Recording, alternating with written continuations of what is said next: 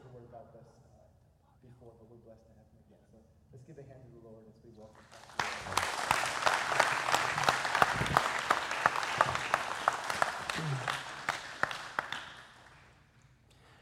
uh, good morning, everyone. It's good to, to meet you and to be able to worship with you. Uh, before I read our passage here today, I just wanted to take a, a few moments to respond to what Eugene was saying. Uh, they did compare us a little bit in college, and I just want to confess when they compared me, even in a little way, to Eugene, it was the greatest compliment of my entire life. And I felt so like utterly humbled and flattered that they would even connect us in such a way. And secondly, I did have a black belt, but you guys, probably half the people in this room have a black belt in karate. As long as you just give the school money, they just give you a black belt. So it's not really much of an accomplishment at all. Um, but I'm thankful to be here and just want to thank Pastor DL and the leadership for allowing me to share God's word. Uh, I, there's so much to say, but I don't want to take up too much time. But Harvest is such a wonderful and fruitful and gospel centered church. Um, Pastor DL in this church is not just, uh, I, just someone that I, I like hanging out with, but he, is someone that I admire and uh, learn from and feel sharpened by.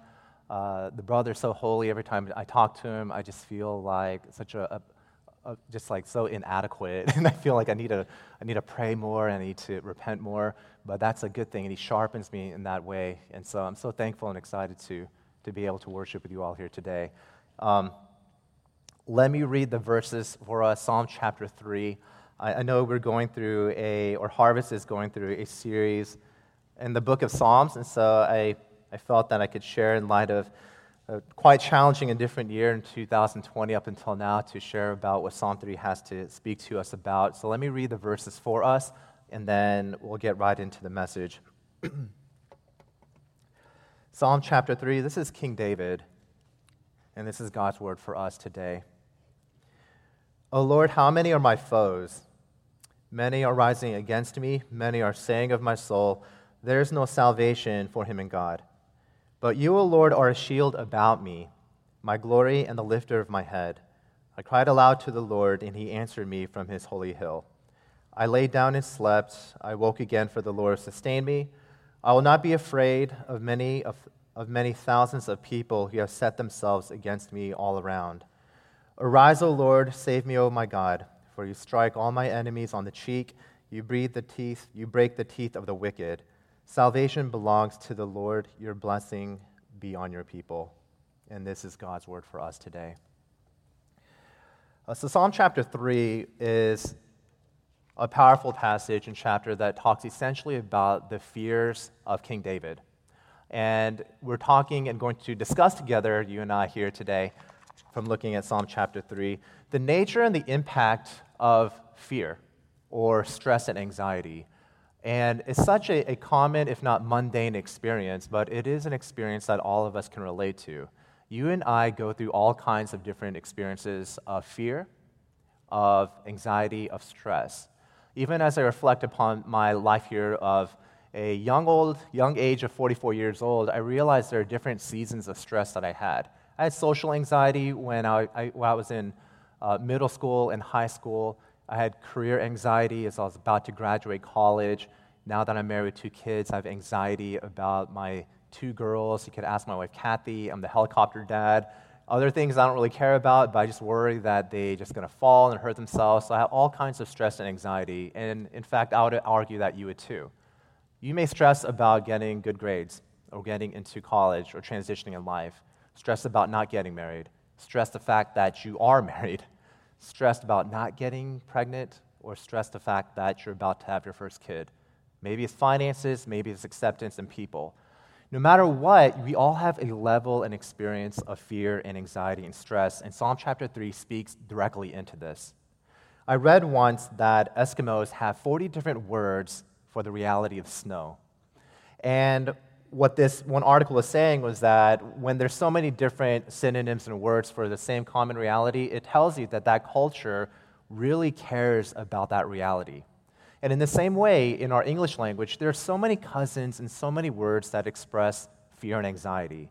We can talk about it in the sense of uh, nervousness, talk about it about being tense or uptight, uneasy, fearful. They're all different expressions. They're cousins. There's a large overlap. And when there's so many experiences of the same reality, it tells us that we live in a stressful world.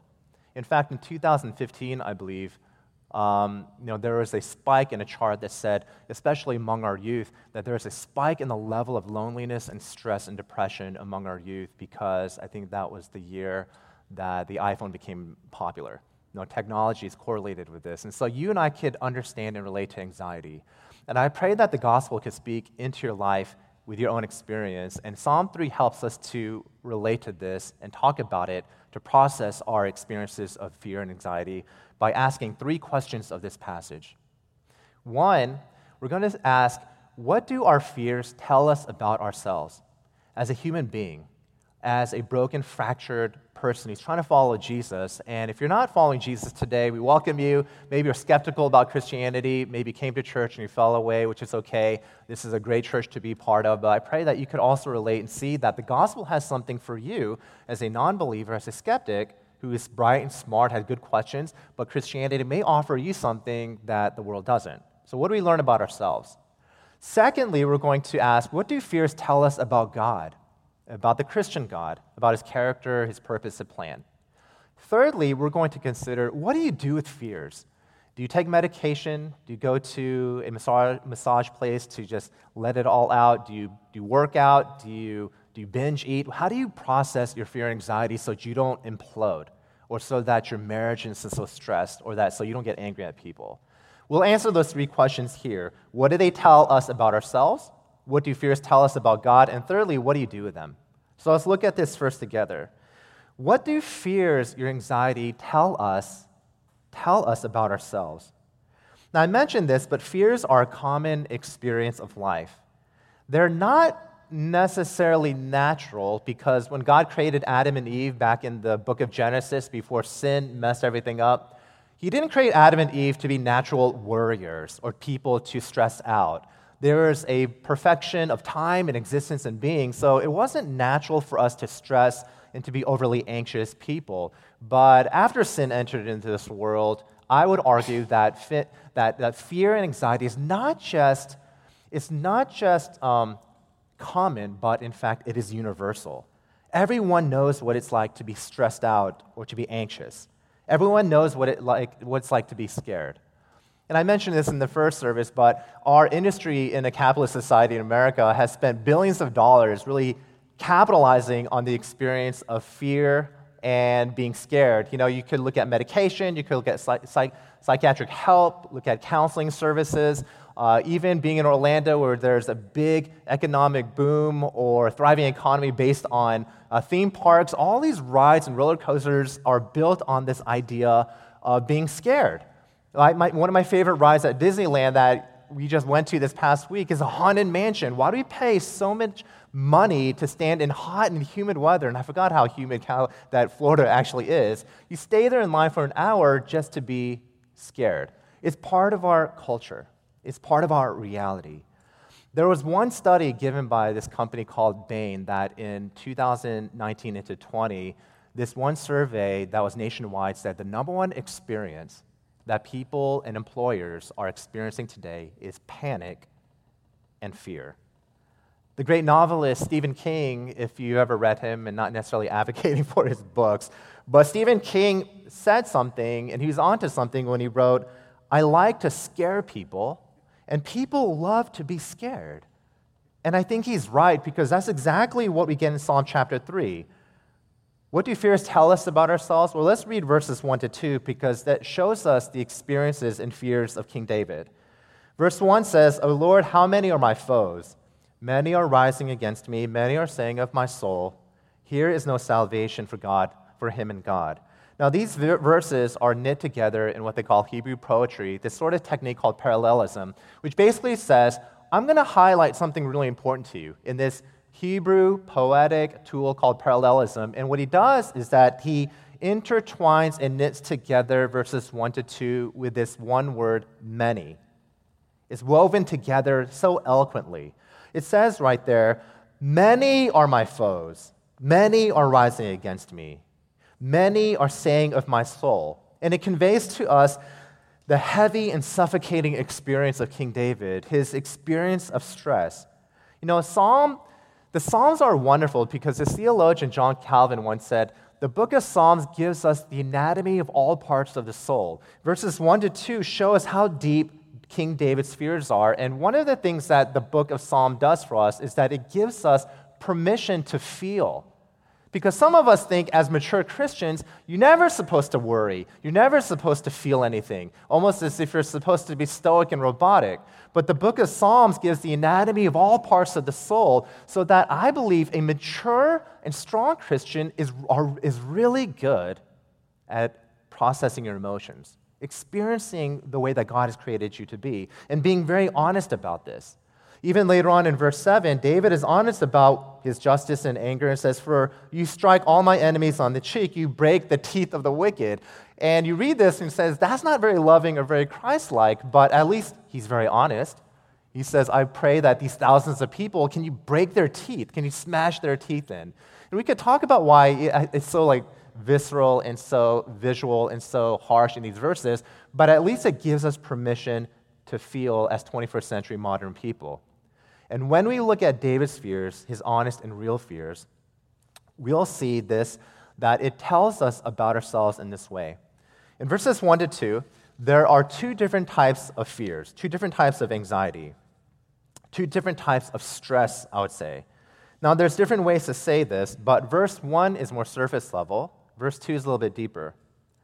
Verse 1 is about your external circumstances, but verse 2 is something about your internal experience. The verse 1 fear is about the danger around King David, but verse 2 is about the vulnerability that he feels. In other words, the two layers of fears that we all go through one is circumstantial, the other is about identity. Now, how do I apply this, or what do I mean? Verse 1 is more about danger, more about his external and more circumstantial. The psalmist there says, Many are my enemies, many are my foes. Many are rising against me. You know, they're out to get me. He's talking about the danger around him in the circumstances that he finds himself in. There are many people around him, and I would argue that in some ways, the circumstances and fears you have around you can actually be a good thing. It can be positive. If there's a car racing towards you, you want to be scared and jump out because your fears will be about self preservation. They can identify a world that actually is not good you know, if there's a dangerous circumstance with my children, I would want to protect them. If a burglar robs your home and breaks in, you want to be scared, your adrenaline will rush, you begin to sweat. Those, are, I think, are good things because it shows that we're human, we're honest about life, and we're not in control of this world. So, in some sense, verse 1, circumstantial fears, is somewhat positive. It can be constructive, it can be about self preservation. But verse 2, verse 2 is a little bit more nuanced a little bit deeper. You have to be a little bit more in touch with your emotions, resonate with your experiences. Verse 2 points to the reality and stress within you. Verse 2 is more internal. It's not attacking the body, it's attacking your soul. It reads as this Many are saying of my soul, there's no salvation for him. And that word, there, soul, is basically your essential human existence as a human being. That word soul there is talking about a person's deep needs, beliefs, and desires. In other words, your identity. So when it says in verse 2, they're attacking my soul, they're attacking King David in who he is and all he stands for in his identity. The commentator Jared Wilson said this To speak to another soul is to exercise influence and control over that person's deepest level. You know, friends, is there one thing in life that you feel like you're known for? Now, do you feel like you're the best looking? Raise your hand. now, don't raise your hand, but if you feel like you're the most attractive, the best dressed, do you feel like you're the most charismatic, the funniest, the smartest, the most successful? All of us, by virtue of being human, tend to find some sort of identity marker to say, This is what I'm known for. This is why I exist. I'm rich and powerful. I'm good looking. I have the best family. I have a lot of wealth and resources. I'm really smart. I went to the best schools. Whatever it is for you, you tend to find your identity in something other than Jesus Christ. And imagine if somebody comes up to you and says, Whatever you think you're best at, you're actually not that good. It would devastate you. It wouldn't just hurt you, it would crumble you. Now, I sort of used Pastor Deal in the first service, but all pastors can relate to this. We want to be good leaders. We want to love people. We want to be great preachers. And it's almost if somebody comes up to us, you're not really good at preaching the Bible. And we know that no one does a perfect sermon, but we at the same time feel like it really hurts and it really gets us. That's what verse 2 is. Whatever you think your heart is committed to as identifying you, and the community and people and society says, that's not who you are. You're not good at this. King David was supposed to be a godly man. He was the king of Israel over God's people. He was supposed to be the king representing God to the world, and people are saying there's no salvation for him. It's not people attacking around him, it's people who are attacking within him, his identity. When David's attackers say God will not save him, David is saying, that hits me at the core of my existence. And do you know what happens? It doesn't just break you, it shatters you, it devastates you. And all of us have that potential to do this. That's why verse 2 is deeper than verse 1. Verse 1 is about dangers around you, verse 2 is about your identity and vulnerability within you. Ed Welch, this counselor from CCEF, said Danger points to the threatening world around us, but vulnerability points to ourselves. And he gives this illustration, and it says Imagine that a car races past you and is very dangerous. So, your first fear around you means that you jump out to save and preserve your life. But after the car whizzes past you, there's a sense of vulnerability, and there's still a lingering feeling to say, That was really close. I almost got hit. I feel really vulnerable. There's a level of anxiety, and whenever you cross the road a second time, it's going to be kind of scary. That's something that's internal. So, what do our fears tell us about ourselves? Verse 1 and 2, that is surface level, and verse 2 is deeper. What does it tell us about just being human? One, it says that we're not in control of our lives. Most of the world is outside of our control. 98% of this world you can't control. It's only your concern. You can pray about it, but you can't control it. And this is something deeper for those of us who've grown up in the church. What do your fears tell about you? Ed Welch says this Your anxiety, your fears, are a stone's throw away from a potential idol. Does that make sense? A stone's throw away. In other words, follow your anxiety, it may lead you to a potential idol in your life. And this is why. A stone's throw away. More than any other emotion, fear can tell us not just what we love, but what we potentially worship. Now, we're talking about an intense anxiety and constant fear and anxiety, not just occasional kind of worry, but a deep anxiety. So, if you're constantly worried about money, then it may say that money is a potential idol. If you're constantly worried about being invited and being accepted by people, it may be a potential idol of people if you're constantly thinking about your children, and this is a nuanced one because we have to think about our children, parents out there, but if 90% of your resources and your mental real estate is devoted towards your children and not allowing you to freely love people around you, especially at a certain season in your life, maybe, just maybe, you could be open to the fact that it's a potential idol. Oftentimes, as you can tell, the good things of this world are the greatest occasion for our sin money, power, success, career, if you daydream about being successful, moving up the corporate ladder, having 20 people under you that you can command, and that you daydream about that, you have a moment to sip a coffee or a drink and rest, and your mind naturally floats to those areas, you potentially may have that as a potential idol because you stress about it, you're anxious about it. Will this happen to me? Will I be able to get this?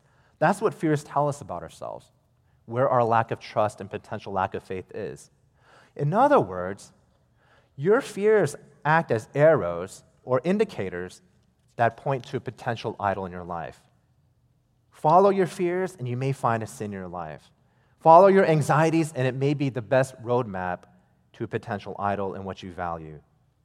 In other words, fear communicates what we ultimately love more than Jesus, possibly. And fear says that what I value has the potential of being lost and more immediately it's at risk of being taken away. That's why we stress and that's why we fear.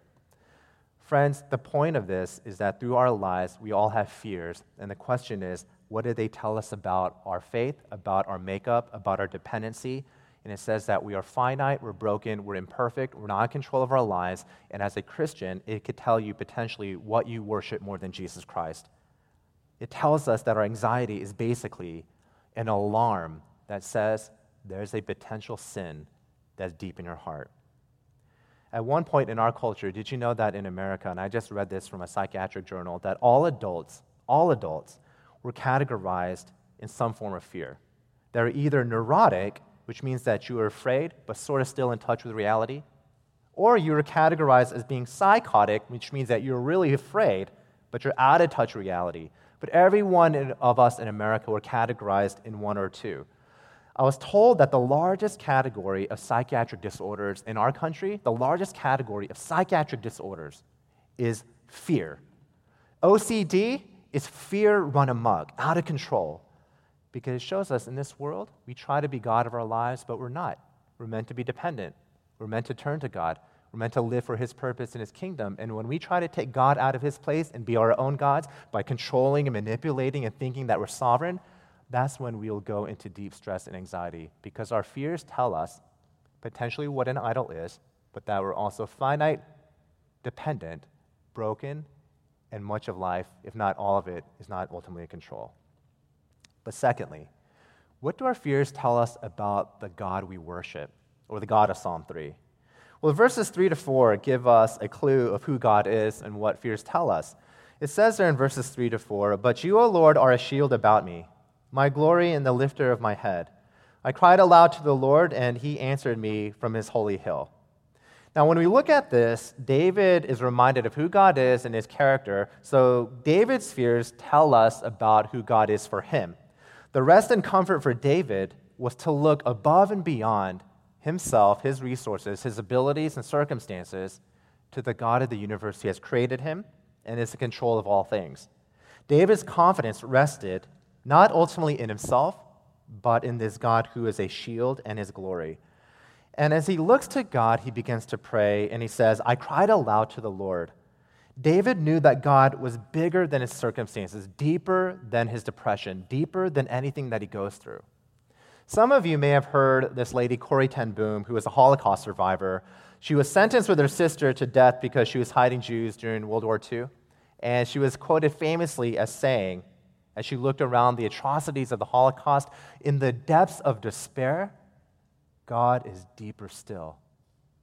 And it's not to minimize your suffering and your anxiety and your stress and your tension in relationships. It's not to minimize that. It's to be honest about it and says, yes, there is a world that is scary. There is a world in which you stress and is hard and is difficult. Sometimes it even seems hopeless, which is the main characteristic of people who are depressed. But what Psalm 3 shows us and our fears tell us about God is that in the depths of despair, God is deeper still. He's a shield and He's also your glory. What this passage challenges us to consider about God is that maybe the reason we fear and stress and are so anxious all the time is because a God is not deep, but it's really shallow. And our fears implicitly say, God, you're a shallow God. You're going to mess these things up. Did you know that what your fears and anxieties tell you about God is this? It may say, God, you're perfect, you're powerful, but when you stress and get anxious, you're saying, God, you're not wise. You may be all powerful, but you're going to mess up my life. That's what fears tell you about your quote unquote doctrine of God. Not the one who's all control and all perfect and wise, but every time we stress, did you know that your stress is a projection or a prophecy of the future? Your anxiety says, I'm predicting the future and the future is going to be bad. And that means your doctrine of God, who you believe about God, is saying, You may be all powerful, God, but because I think the future is going to be bad, you're not very wise. You're going to mess things up. But that's not the God of Psalm 3. That's not the biblical God. God is powerful, but he's fully wise. He's in control of all things. David has a clear and deep sense of who God is. And he describes and says, He's my shield and He's my glory.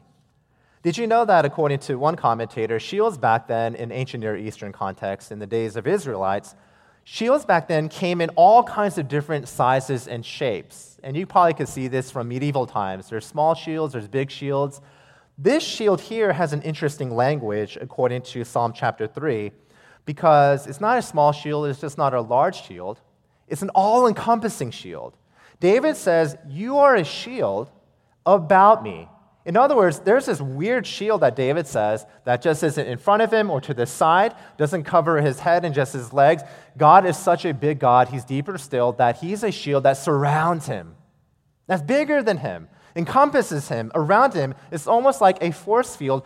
But the purpose and the plan and the character and love of God that God, that David knew, meant that he felt so safe with many foes rising against him, many people who are trying to attack him. He says, in the midst of that anxiety, he's able to sleep, verse 5, because God is a shield about me. In other words, David hides in God.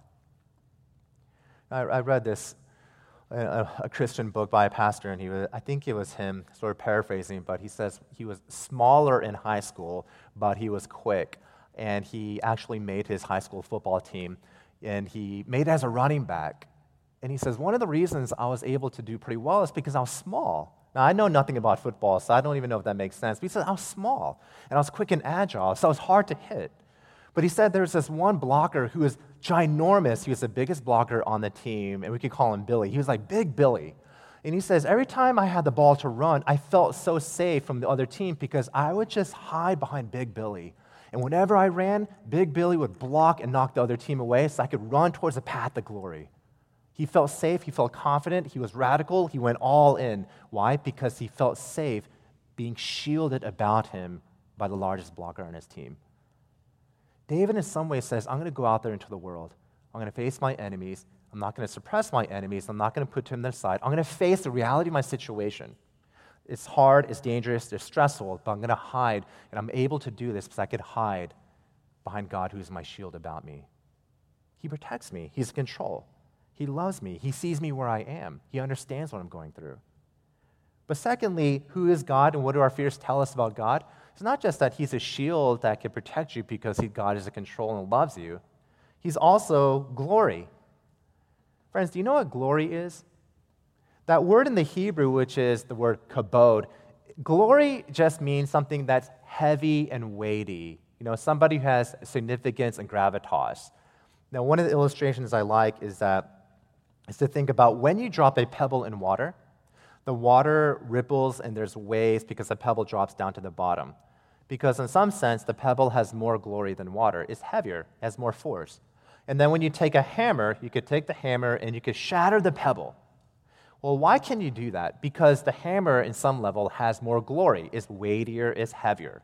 And what David is saying here is that the heaviest reality, the most important reality in my life, my kabod, my glory, is God Himself.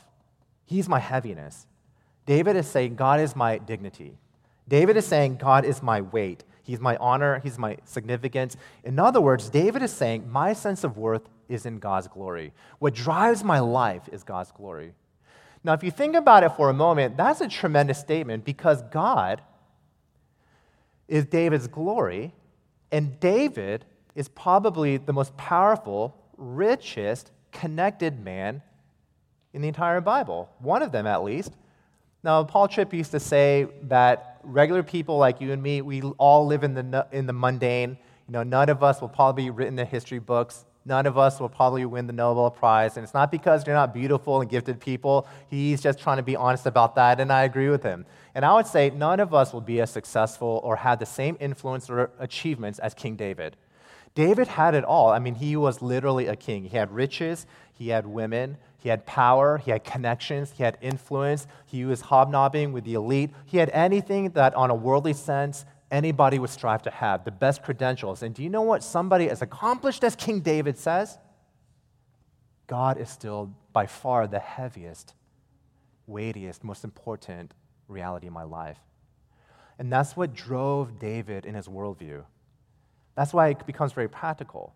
See, the key to Christianity in this one application is not to say, stop loving money, stop loving power, stop loving success, and just love God. It's not that simple. Success, money, power, kids and family, marriage and relationships, love and romance, they're all really good things. So Christianity doesn't say, stop loving those and just love God. No, it's saying, just make sure you love God the most.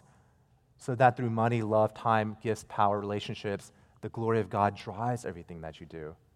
See, if money is your glory, and money is the heaviest thing in your life, that means everything that you do will be geared towards money. You're going to work harder, You're going to put your body under strain. You'll think and stress about money. You'll be stingy. You'll hoard all your money. You'll look at your budget every night. But if money is the heaviest thing in your life, is your glory, then it'll drive everything that you do.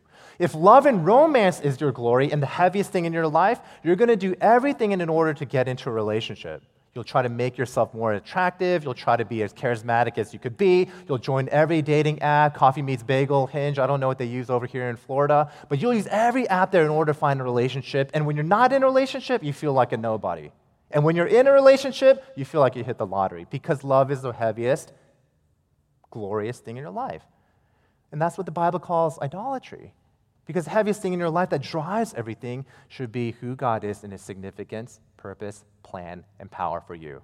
And David says, God is my glory. That's what our fears tell us about God. He's a shield about me, He's the most important reality for me. He's my shield and He's my glory. But last but not least, if fears tell us that we're finite and that we're broken and that we're dependent, if fears tell us what a potential idol may be, and secondly, if fears tell us that God is good, He's our shield, and He's my glory, okay, what do we practically do? What can we do with our fears and anxieties?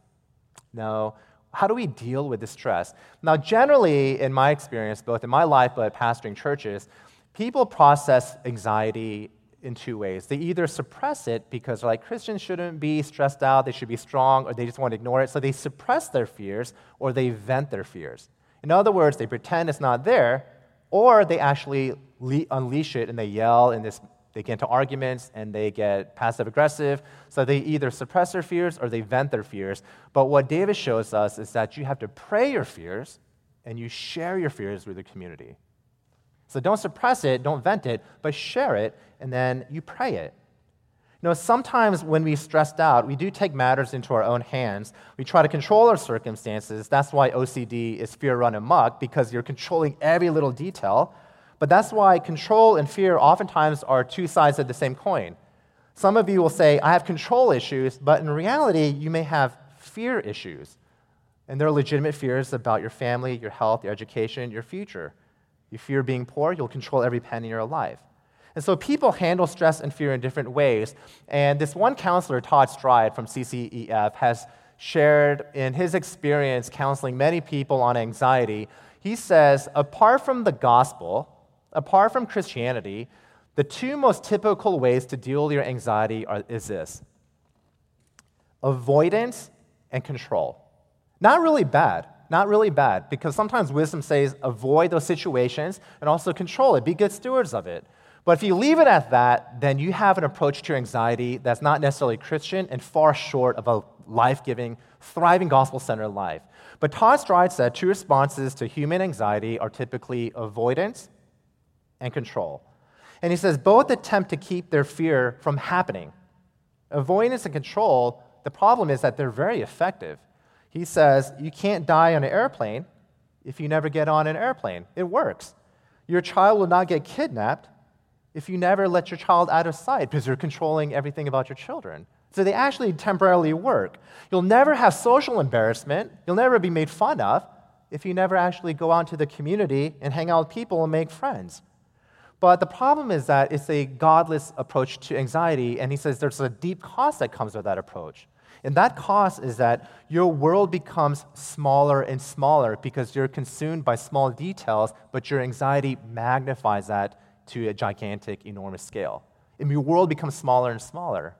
See, Todd Stryd talked about this woman he was counseling, a mother, and obviously a wonderful mother, I guess, and, but she was deeply stressed about her baby not breathing at night. So she would wake up every 30 minutes for months on end. You know, marriage is taking a toll, her health is taking a toll. She can't function. She was doing nothing else except worrying and stressing about her baby for months about breathing, and there was no medical reason for it to do.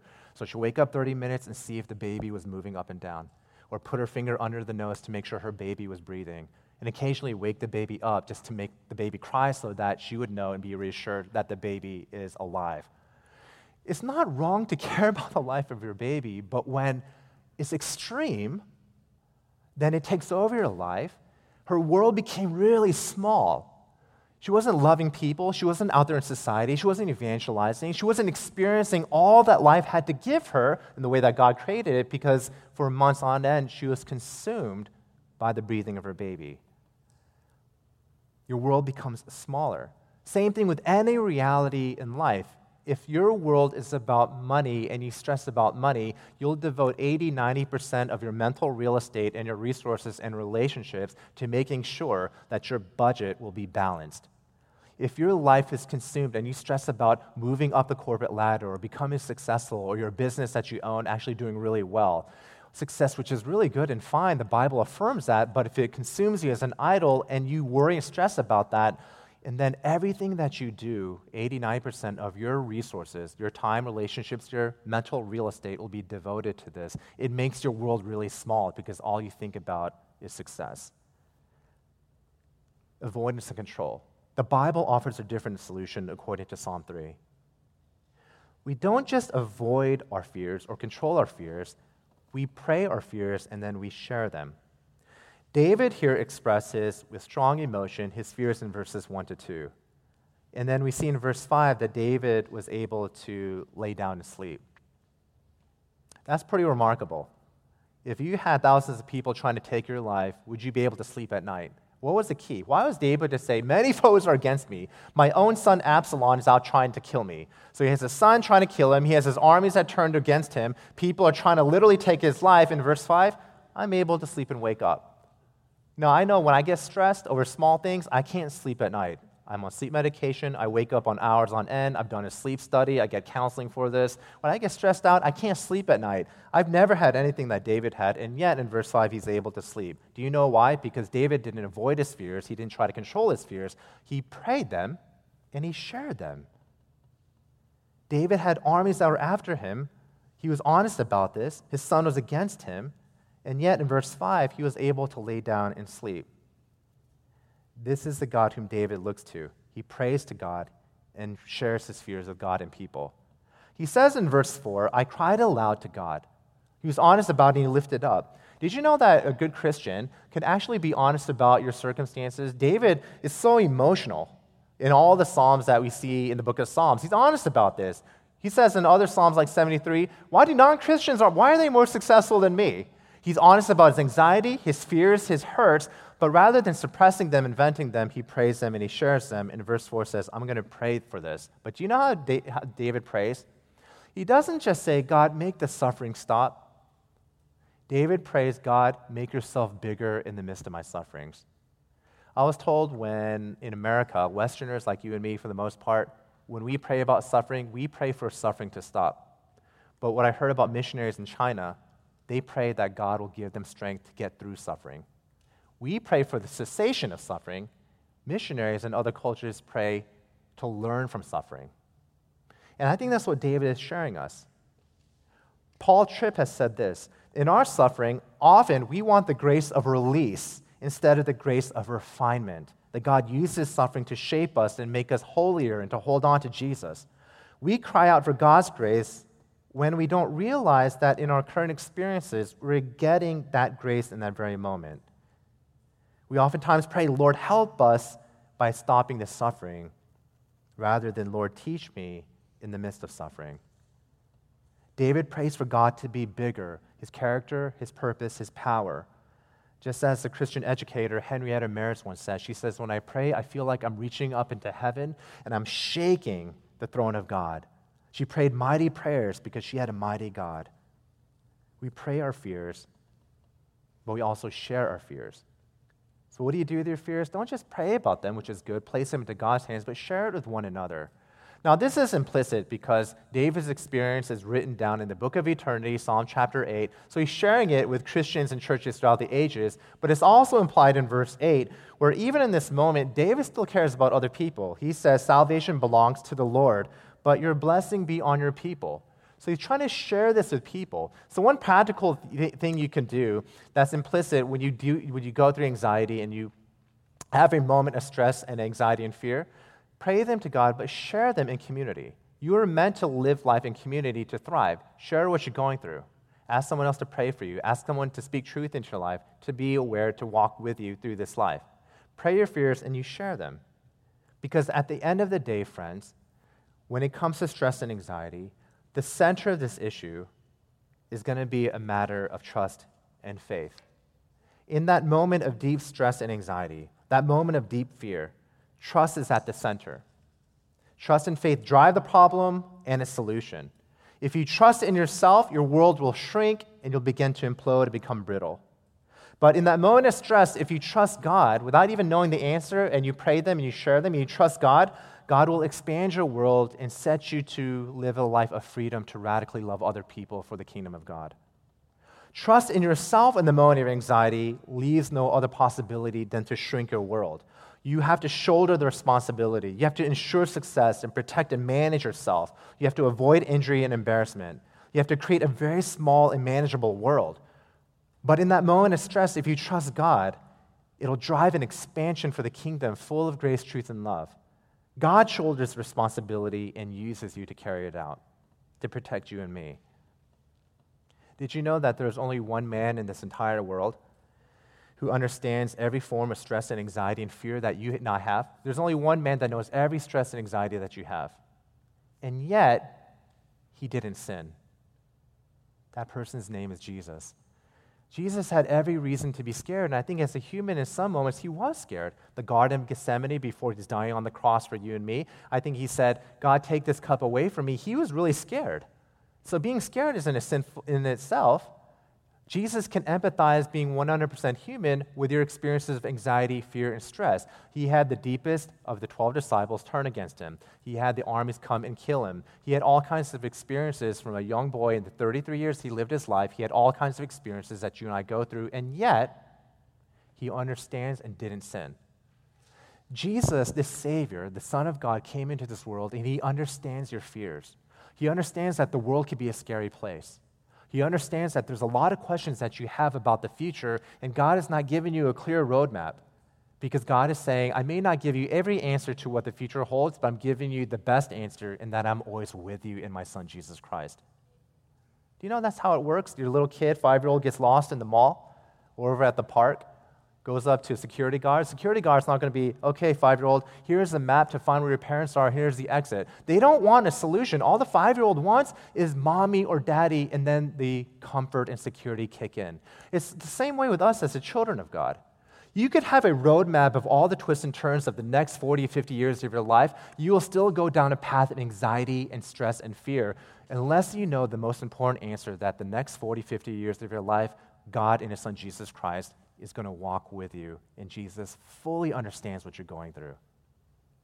Even in our passage, when it says, You strike all my enemies on the cheek, ultimately you trace that. You strike all my enemies. Did you know the greatest enemy that you and I have are not armies, but it's our very own sin? And God struck our greatest enemy down, broke its teeth on the cross of Jesus Christ. Jesus, the perfect sinless man who died for you and me who felt every emotion and fear that we could have felt, but never sinned.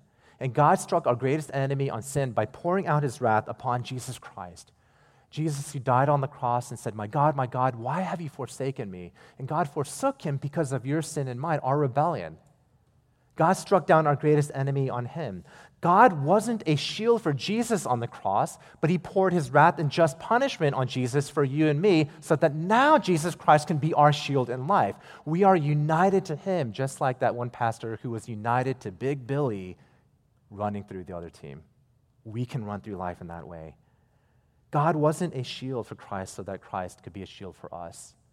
God, in some ways, showed his greatest and clearest picture of glory because God is our shield and glory upon the cross, where love and justice cohere, where mercy reigns, where you see the perfect execution of co- these realities of life that come together so harmoniously and poetically upon the cross to show that the sinless Savior has died, that the King came down and died a criminal death. And it coheres and says, This is the ultimate picture of my glory. You want to ascend to greatness, you have to descend in humility and service on the cross of Jesus Christ. That is where we see the glory. That is God's guarantee to say, I will never let you go.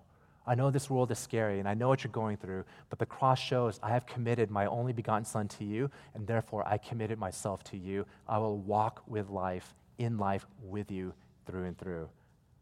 just as the Apostle Paul in Romans 8 says, For I am sure that neither death nor life, nor angels nor rulers, nor present things nor things to come, nor powers, nor height, nor depth, nor anything else in all creation will be able to separate us from the love of God in Christ Jesus our Lord, because we are forever united to Jesus, the one who walks with us empathetically, powerfully, and lovingly to get us through this fearful and scary world that's broken and riddled with sin.